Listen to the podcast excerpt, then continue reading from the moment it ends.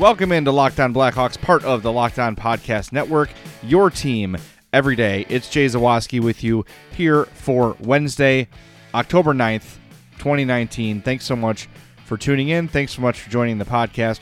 Very much appreciate it. We know you know how to find the podcast. You're listening to it now. Apple Podcasts, Google Play, Spotify, Pocket Cast, Stitcher, all those great podcast providers. We are there. Tell a friend Tell a neighbor. You see somebody in a Hawks jersey, say, hey, I found this great Blackhawks podcast. Maybe you'll like it. It's called Locked On Blackhawks. Check it out in your app store. And again, if you're a listener, the best thing for these podcasts, for any podcast really, is to rate and review the podcast. Positive reviews go a long way. They make them much more visible in the app stores as someone searches hockey podcasts and Lockdown Blackhawks is well reviewed and a lot of people listen it's going to be up there towards the top. So that helps everybody and makes everybody happy. And truthfully, it helps me out a lot because I do this to pay the bills. And I appreciate all the support I've gotten so far and all the kind words I've gotten so far. But again, rate, review, subscribe. Subscribing helps a lot. And tell a friend or two about Locked On Blackhawks. The Blackhawks had an off day on Tuesday. So, not a ton of news and notes to react to, but a couple things we're going to get to today. First and foremost, Jimmy Greenfield of the Chicago Tribune spoke to Kirby Dach's junior coach in Saskatoon. He had some interesting comments about Kirby Dach. I'm going to share those with you. Dylan Strome joined 670 the scores, Dan Bernstein and Connor McKnight on Tuesday as well. Had some interesting comments about improving the team at 5 on 5, what changed in his game when he came over from Arizona to Chicago last year. And he also talks about the impact of the added veteran players to the roster and how he's very, very uh, excited to get the chance to play on Thursday to sort of wash that loss away. It's been a long wait, and the Blackhawks players are definitely chomping at the bit to redeem themselves for the loss in Prague to the Flyers last Friday. Want to get in touch with us? It's very, very simple. Follow the show on Twitter at LO underscore Blackhawks. By the way, I got to stop saying us. I keep saying thanks for listening to us or get in touch with us. It's just me. But it's weird for me to say me. Is that I don't know. Maybe it's a weird thing that I'm hung up on. I got to work on it. I have a little note here on my laptop that says the phone number for the voicemail, which is 708-653-0572. Leave us a message for Mailbag Monday. I think I'm going to also put a thing in here that just says me. So I remember to say me. Get in touch with me at LO underscore Blackhawks. Email me at lockedonblackhawks at gmail.com. Follow my personal Twitter account at jzawaski670 and follow our James Neveau and I. We have another Blackhawks podcast, longer form, once a week, the Madhouse Chicago Hockey Podcast. Follow that podcast at Madhouse Pod. Jimmy Greenfield, who covers the Blackhawks for the Chicago Tribune, had a chance to talk to Saskatoon Blades head coach Mitch Love. Mitch Love is not a WWE wrestler from the 80s. It sounds like it, but no, he's a hockey coach in Saskatoon and uh, had some interesting comments about Kirby Dach. And, and I think, you know, if you were Kirby Dach's coach and junior and there was the opportunity for the number three overall pick in the draft to come back and contribute to the team, you'd think you'd want that. But I think it's interesting here. Mitch Love says, um, of course, Kirby being back here and playing for us makes us a very good hockey team. But at the same time, and I tell this to people all the time, our job in junior hockey is to develop these young men for professional hockey or life in general. Our number one goal is to try and produce as many NHL players as we can through different organizations in junior, and that's the case here. This is what we want. Mitch Love is rooting for Kirby Dach to make the Blackhawks, just like the rest of Chicago. it's very refreshing. I think it's something that we all want, and it's starting to feel a little bit closer. This has been a topic of this podcast and the Madhouse podcast for months. What will Kirby Dach's impact be? When will he play? When he plays, where will he play? What roles will he play? I don't know if it's going to happen this week, but the Hawks have seven home games in a row coming up here after Thursday. So Thursday and then six more after that at home. I talked yesterday about Calvin Hahn potentially targeting that game next week against the Columbus Blue Jackets. Maybe that's the game where Kirby Dach gets up to speed and can play. Because that's what Jeremy Colliton said yesterday. We played the audio on Tuesday's podcast. They just want to get him some full speed practices, and they felt they weren't really able to do that over in Europe. Now that they're home, they can ramp up the intensity on the practices and really get Kirby Dach up to speed. So they play the Sharks on Thursday, then Winnipeg Saturday, then Edmonton Monday. Then they have three days off before they play Columbus on Friday, October 18th. That to me feels like a target date for Calvin DeHaan and Kirby Dach. And uh, hopefully, you know, those three days between the Edmonton and Columbus game, those can be the days they use those practices to sort of add to the intensity, test out how he responds to, you know, uh, an intense practice, a full speed practice. It would never be a full contact practice, but you want to make sure he's okay to go in there and, and, and you know, get hit, get jarred around a little bit. Concussions are nothing to mess with, especially when it's the number three overall pick. And as anxious as I am to see Kirby Dach on the ice, and as excited and anxious as he is to get on the ice, and as excited as the Hawks are to see him on the ice, they've got to be careful. And I think even though he was cleared to practice, what, a week ago, maybe a week and a half ago, easing him back in is the right thing to do. You're going to want this guy to be a part of things for a long, long time to come. And the best way to do that is to keep him healthy and protect him. And these concussions, and look, Jeremy Colliton knows this better than anyone. A concussion is the fastest way to cut a career short. They're unpredictable, they're all sort of different. Everyone reacts to them differently. Jeremy Colliton's career ended because of concussions, his playing career. So I would like to think that he's hyper aware of that, that he's ultra cautious about it, and that he has Kirby Dach's best interest in mind. I think for sure he does. There's no part of me that doubts that. Look, they could have forced him in. They could have said, "Look, you've been practicing for a week. Get in there. You're playing against Philly, or get in there. You're playing, you know, Thursday for the home opener. We want you for the home opener." They're taking their time. They're doing their due diligence. They're making sure he's ready to go mentally and physically before he takes the ice, and that's the right thing to do. As impatient as we all are, it's the right thing to do. It's the best thing for Kirby Dach, and uh, and I think they're handling it well. Is is again, as itchy as I am to see number seventy seven in the Blackhawk sweater, I know that patience is the best way to act in this situation. It's good to wait. Take your time. He'll be ready when he's ready. And hopefully, when he is ready, he'll be a Blackhawk and he'll be a Blackhawk for a good long time. So, thought it was interesting and a nice angle from Jimmy Greenfield on an off day to get in touch with Kirby Dach's junior coach and say, hey, you know, what do you think? And, and, and Mitch Love says, yep, I prefer Kirby Dach to make it in the NHL. That is our job as junior coaches and junior organizations. Even though it would make our team better, the best thing for Kirby Dach and the best thing really for the Saskatoon Blades as an organization is to have him thrive and succeed in the National Hockey League. It's that time of year. The winter sports are starting up. Concert season is starting up. And if you're like me, you want to be in the building to see your favorite band or your favorite sports team. And whether it's a concert or a game, Vivid Seats is the place for tickets to all live events you want to see. You can sort by price, you can pick the section, you can pick the row, all in the Vivid Seats app. Vivid Seats Rewards is their new loyalty program. With Vivid Seats Rewards, you can attend the concert or game you want and earn credit towards your next purchase. With reward statuses ranging from MVP to Hall of Famer, customers can earn credit towards their next purchase. Go to the App Store or Google Play and download the Vivid Seats app now. Fans are automatically enrolled in the Vivid Seats Rewards loyalty program. Every purchase is backed by a 100% buyer guarantee. Download the app, join the Vivid Seats Rewards loyalty program today, make a memory that lasts a lifetime, and let the Vivid Seats app help you get to your favorite favorite live event. Enter promo code postseason at checkout to receive a discount of up to $100. It is Locked On Blackhawks. Jay Zawaski with you here. We are part of the Locked On Podcast Network, your team every day. And in my real job, I guess this is a real job, but in my career, in my weekly, Monday through Friday, 9 to 5 sort of a deal, I am the executive producer for the Bernstein and McKnight Show on 670 The Score. Follow them on Twitter at 670 the score. Um, but every day from 9 to noon, we are on the air. And Tuesday, we had Dylan Strome on the show. And I want to share some of his comments with you uh, here on Locked On Blackhawks. Not often we talk Hawks on 670 the score.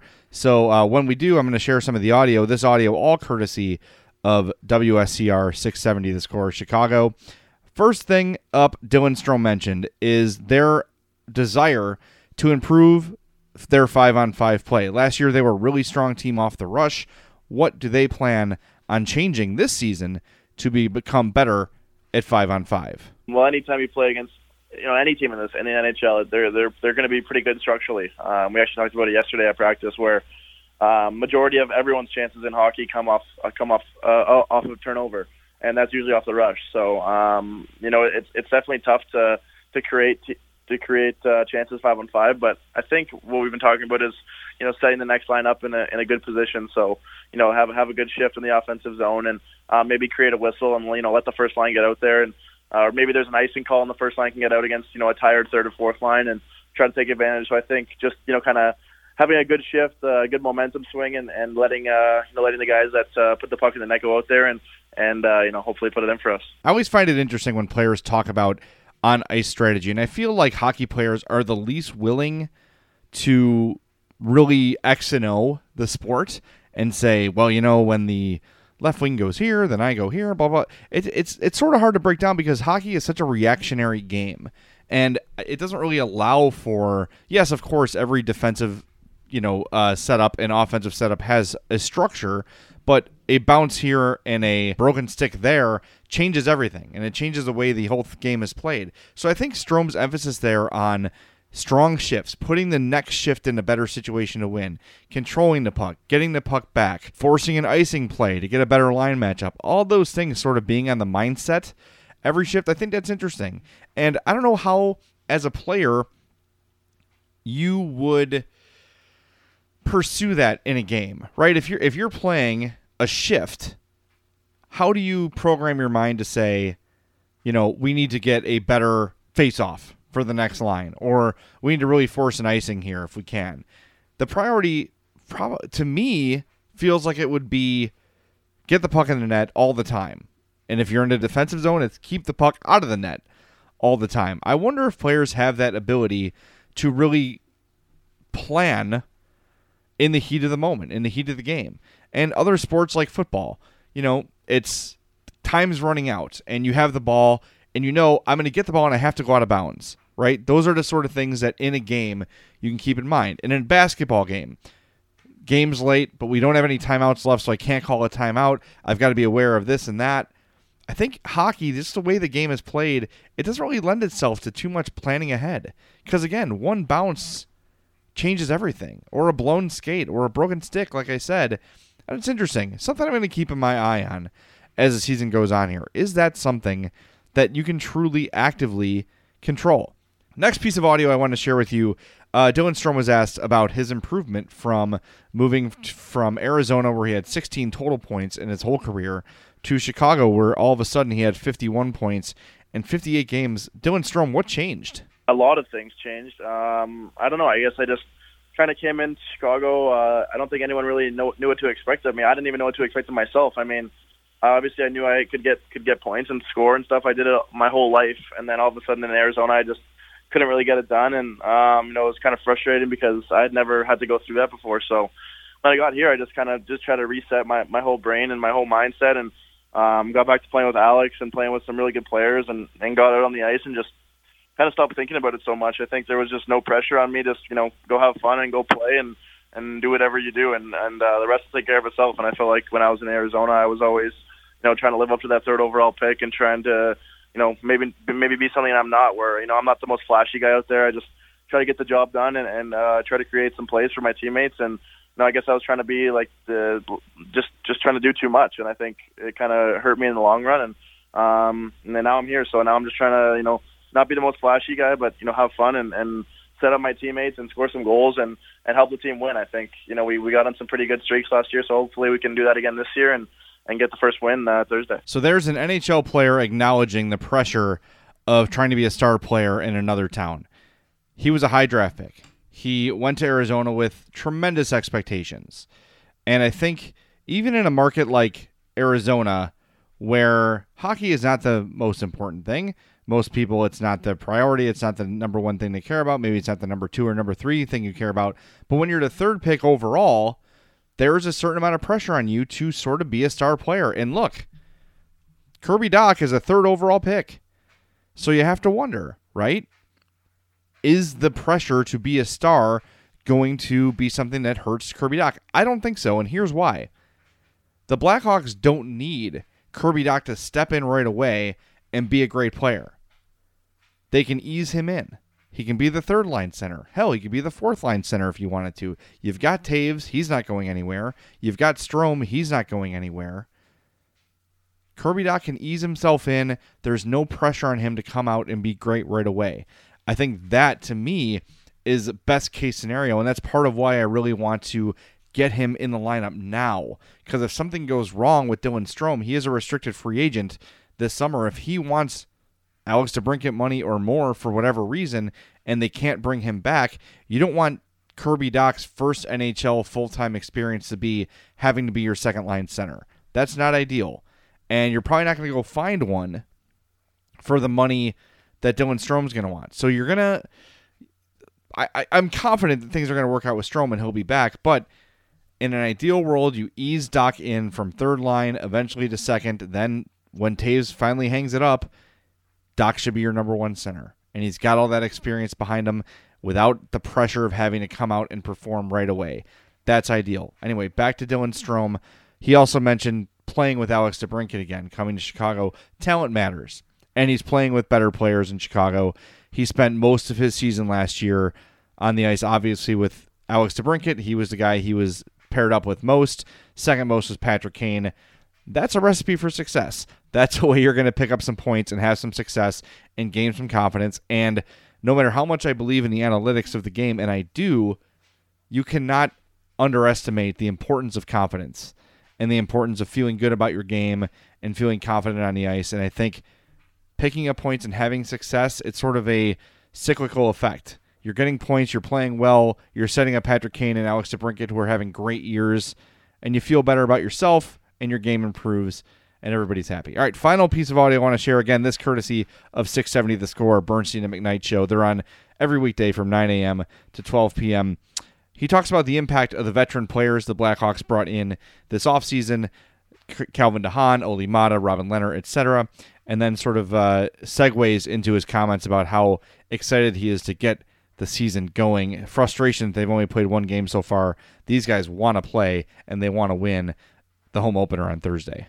When you look at our roster on paper, it definitely got better compared to last year. Um, I think Stan did a really good job this summer of of adding the the pieces. I think to to make us you know hopefully get over that hump. I mean, last year we only missed the playoffs by I think it was six points, and we were right into it till the third last game of the year. So um, obviously you look at that, and you look at you know a few games that hopefully could have gone our way, and and we'll go this way this year. So uh, obviously it's a new year, and everyone's kind of at the same level right now, but.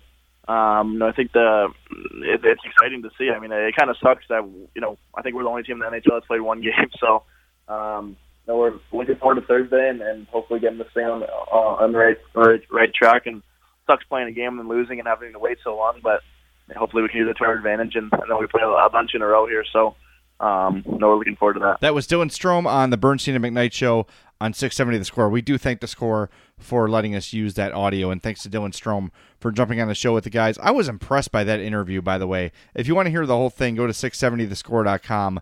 Dylan Strome is a really good talker in the interview they talk about his um, how interested he is in statistics and how he is, like I said about Patrick Kane earlier this week, a true student of the game. So check it out, learn a little bit about the Blackhawks second line center, Dylan Strome. It is Locked On Blackhawks. Jay Zawaski with you here, and my next guest is Greg Boysen of the Hockey Writers. He covers the Ice Hogs and the Wolves. He's also a scout for the St. Cloud Blizzards and has his own Blackhawks podcast. It's called Hawk Takes. So check that out on Apple Podcasts, Google Play, wherever you find your podcasts. Greg, thanks a lot for joining us. Appreciate it very much, man. Oh, thanks for asking me to come on. Uh, so the Ice Hogs have begun their season. They've got a game in the books. They lost their first game uh, to the Iowa Wild, three two. Um, but a couple familiar names on the score sheet. Two goals scored for the Ice Hogs. Uh, Dylan Sikura and Matthew Highmore. How did the first game go, and how did some of the potential future Blackhawks look in the debut? Well, as far as first games go, it was about what you expect. It was pretty pretty sloppy. the first period. Things got better the second period. Um, you know, a lot of new faces on the Ice Hogs this year, so I think it's going to take them a couple games to figure things out and you know get the right line combinations going. But uh, you know, it, it was kind of hard luck. They uh, gave up a couple fluky goals in the start of the third period, and then uh, Jacob Nielsen got called for a, a face-off infraction late in the game, and after killing off the first four penalties of the night, they get a, a, a puck hits off of JT Brown right in front of the net, gets past Lankinen with 15 seconds to go, and you lose. But uh, you know, it was it wasn't as terrible, and it wasn't great. So you know, it was an AHL game. well, there you go. You mentioned Kevin Lankinen in goal, and uh, you know you have Collin Delia down there. Uh, you've got Lankinen, who's waiting in the wings. Who he really over the last calendar year has really sort of grown into a pretty decent prospect for the Blackhawks. Um, how was his debut this season, and how do you see the workload balancing between Lankinen and Delia down there this year? You know, Lankinen looked really good. He he made I think it was 33 saves total, and and head coach Derek King sang his praises after the game, and he was correct saying that uh, the only reason they were even in that game at the end was because of his effort. Um, and as you said, he, his progression over the last calendar year has been tremendous from a guy that started the season last year in the ECHL and not even putting up great numbers down there to winning a gold medal as the number one goalie tender for Finland at the World Championship. Uh, pretty impressive stretch he's had here these last 12 months. Um, it sounds like Delia is going to start the home opener Saturday night in uh, against Grand Rapids. Um, so at this point, I think it's just it's probably going to be much like the Blackhawks this year. It's going to be 50-50 until you get a guy with a hot hand, maybe ride him out a little bit. You know, AHL is such a hard league to figure out because you never know how long a guy is going to be there. So uh, if these guys are going to be here for the bulk of the season, which they should be, barring injury in Chicago, I would see it uh, pretty much being a, a tandem, uh, a 1A and a 1B type situation. Uh, Adam Boqvist is a guy who I'm sure our listeners are listening to this podcast saying, Jay, you've already asked two questions and you haven't said Adam Boqvist yet. That's the guy I think the Hawks fans are most excited to see this year, and they're curious about his development. Again, one game, but did Adam Boqvist look like the Adam Boqvist we all hoped he looks like? Uh, to be honest with you, he didn't really stick out good or bad, and when you're a defenseman, that's not a bad thing necessarily.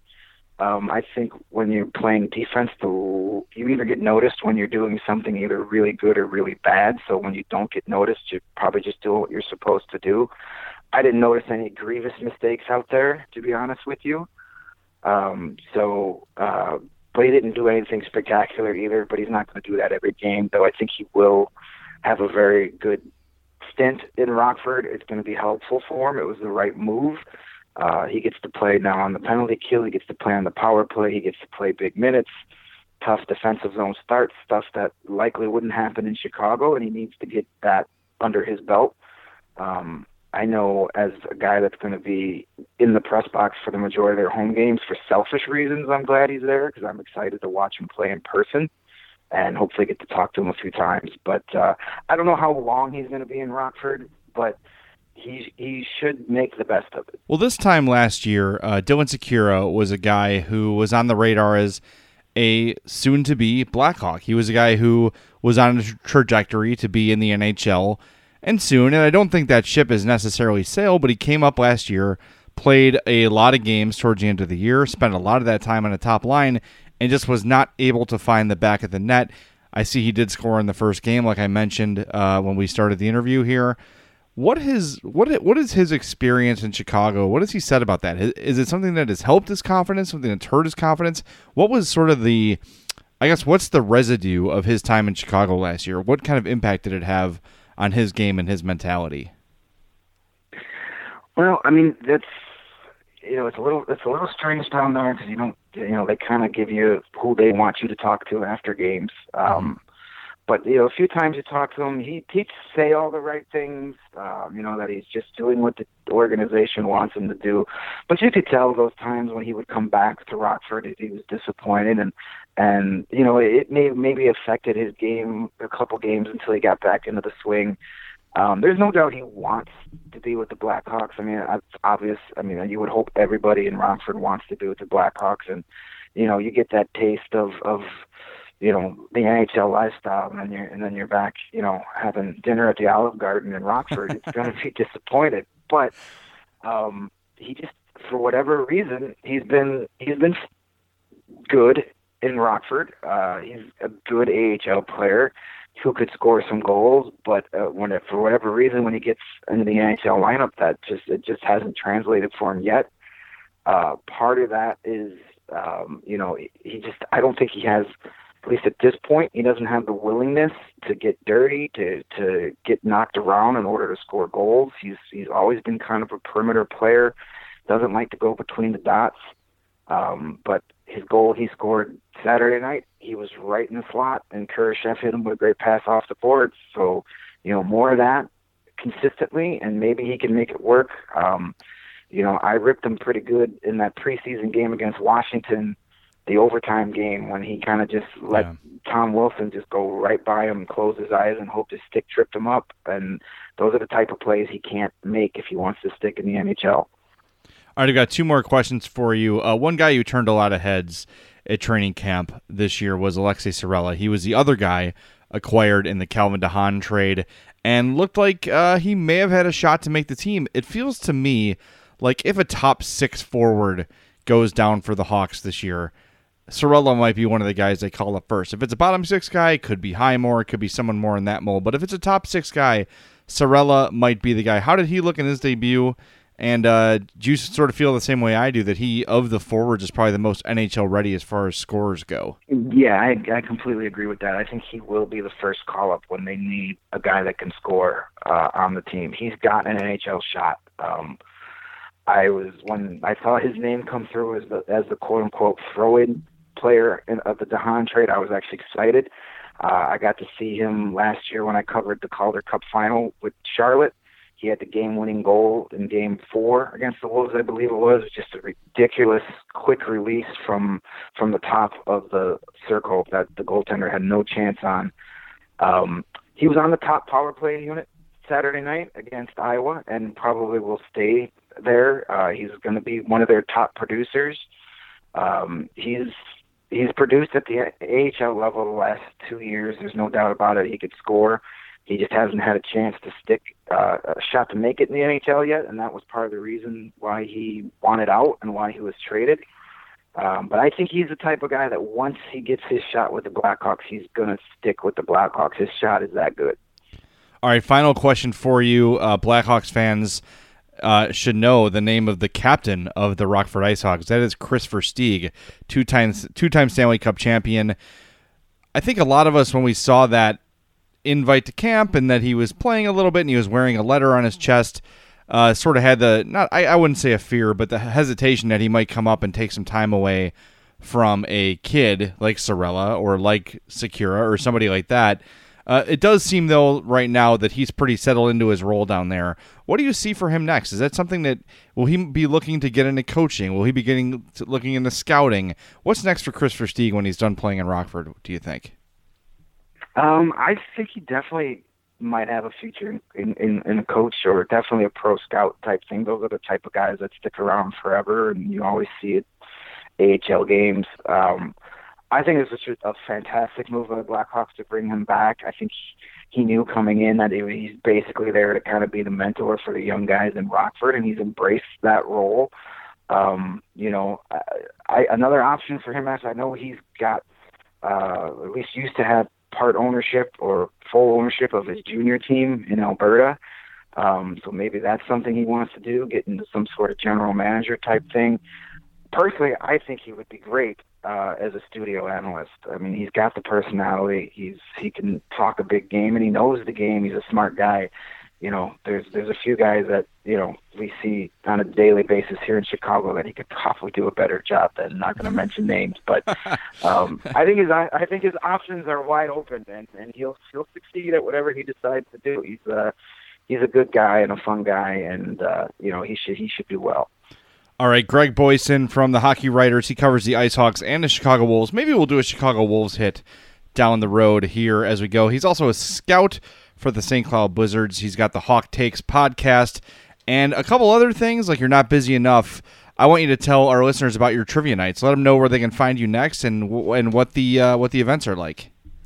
Yeah, we do uh, once a week uh, at both Firewater Saloon locations. Tuesday nights on the north side in Edison Park, and then Wednesday nights I go down to the south side in Mount Greenwood. And uh, we do team team trivia, um, five rounds a night. Everything goes up on the TVs. There's picture clues. It's very interactive. It's it's a good it's a good uh, way to break up your midweek, and it's a it's a lot of fun. So we do that every Tuesday and Wednesday night at seven thirty. Sounds great, Greg. Thank you so much for joining me. I'm sure we'll be catching up a lot as the season goes on and as the Ice Hogs continue to make news. Appreciate your time today. My pleasure. That was Greg Boysen of the Hockey Writers. Follow him on Twitter, of course, at Greg Boysen. We thank him for his time, and we'll see him. Uh, we'll talk to him a lot as the season goes on here, especially as some of the Hawks' top prospects continue to play down in Rockford before they join the big club. There's so many names down in Rockford to keep an eye on that, that could actually contribute at the NHL level. We mentioned Sikura, we mentioned Highmore, we mentioned Saarela and Boqvist. They've also got Philip Holm, who played well in the preseason. Tyler Sikura scored a goal. Luke Carlson played a little bit. Kurashev is on the radar. Alex Fortin has been up here before. Nicholas Beaudin, probably not this year, but there's a lot of names in Rockford this year that are worth keeping an eye on. There's a lot of legitimate Blackhawks prospects playing for that team this year. So even beyond Adam Boqvist coming up or Aleksi Saarela coming up, there's going to be guys to keep an eye on in Rockford, and uh, it's gonna be an exciting team to cover. And hopefully, you know, if the Ice Hogs are good, that bodes well for the Blackhawks seasons uh, down the road. Anyway, want to wrap things up here on Locked On Blackhawks. Thanks for tuning in. We'll be back on Thursday with a full preview of the Hawks home opener against the San Jose Sharks. And then Friday will be a full post game reaction show. So thanks for joining me. Thanks to Greg Boysen for taking time out of his day. Again, if you want to leave me a voicemail, 708 653 0572, send us an email, lockedonblackhawks at gmail.com, and follow the podcast on Twitter at LO underscore Blackhawks. Jay Zawaski on the Locked On Blackhawks podcast, part of the Locked On Podcast Network, your team every day.